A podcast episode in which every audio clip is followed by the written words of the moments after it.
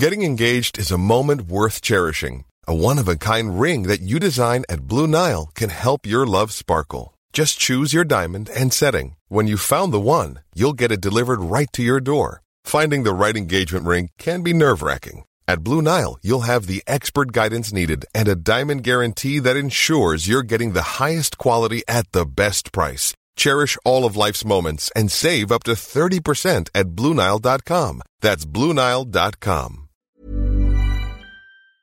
Now, let's talk about childhood obesity. One in five children in the UK is obese, and the biological and the social factors behind why this happens are pretty complex. But the long term consequences are known, and they range from a higher risk of cardiovascular and liver disease through to diabetes.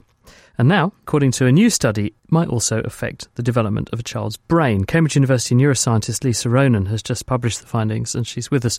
So, Lisa, before we talk about exactly what you found, who were the children you were studying? These children, there was two and a half thousand children involved in this study, were acquired from different sites across America. The data was acquired as part of a hundred million pound study to look at the development of the brain and cognition throughout adolescence. And how old were they? From what age to what age? So this is the interesting part about this data set. These children that we looked at were between 9 and 11 years of age, but the scope of this study is to follow these children as they progress through adolescence. So we will periodically take measures from them over the next 10 years.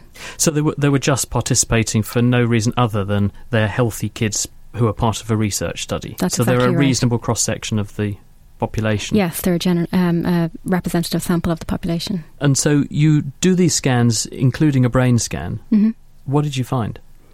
Well, we were interested in looking at the association between childhood obesity and cognition and trying to understand whether that relationship was somehow related to underlying differences in brain structure that are also observed with childhood obesity. So is there a relationship between cognition and how large an individual is?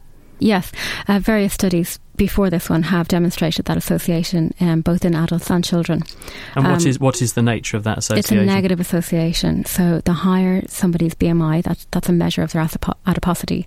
The lower the measure of various executive functions is what we call it. And what we mean by that is um, measures of things like the ability to plan, to reason, to problem solve.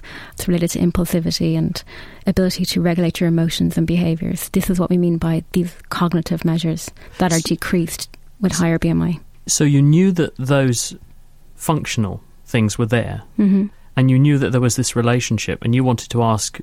So, what is it about the brain? Is there a difference that Was would it- account for those? Yes, exactly. Do, do underlying brain structural changes explain that relationship? And what did you see?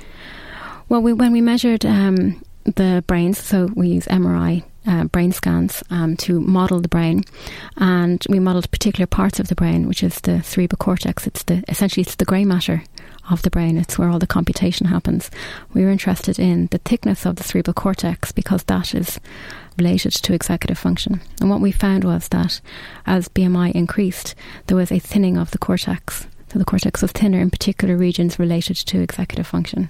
Now, is this cause or effect? In other words, uh, is is my body big because my brain has a thin cortex, or is my cortex thin because I have gained weight? And if I carry on gaining more weight, I'm also going to see this magical thing we call a dose-dependent relationship, which is which is where Yeah. if something causes something, the more of it there is, the more the outcome you should see. So, which is it?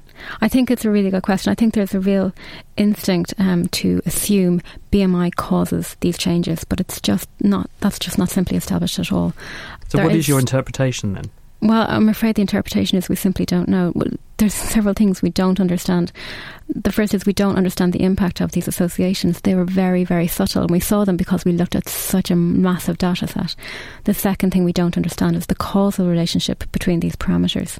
It may be that BMI causes these changes, but it may also be that brain structural changes or differences in cognition cause BMI or increased in uh, obesity. So we simply don't know at this stage. And is the inference then that if you are prone to gaining weight, you gain some weight, this tends to lead to this part of your brain not becoming bigger? And as a result, you may therefore have a paucity of self control, which means you might be more prone to overeat more. Is it a vicious cycle? Well, again, that gets to the causal nature of things that we simply don't understand. That is definitely one of the narratives out there. But I think another compelling interpretation might be that these correlations we see could be the action of shared genes, for example. So we know that some of the genes that are related to obesity risk also independently are related to brain structure and also to cognition. So we could be seeing these correlations because all of these things share the same genes or they could have a causal relationship that at the moment we still don't understand. It's going to be very interesting to find out, isn't it? Lisa, thank you very much for joining us to talk about it. Lisa's paper is out in Cortex if you'd like to give it a read. Thanks very much, Lisa.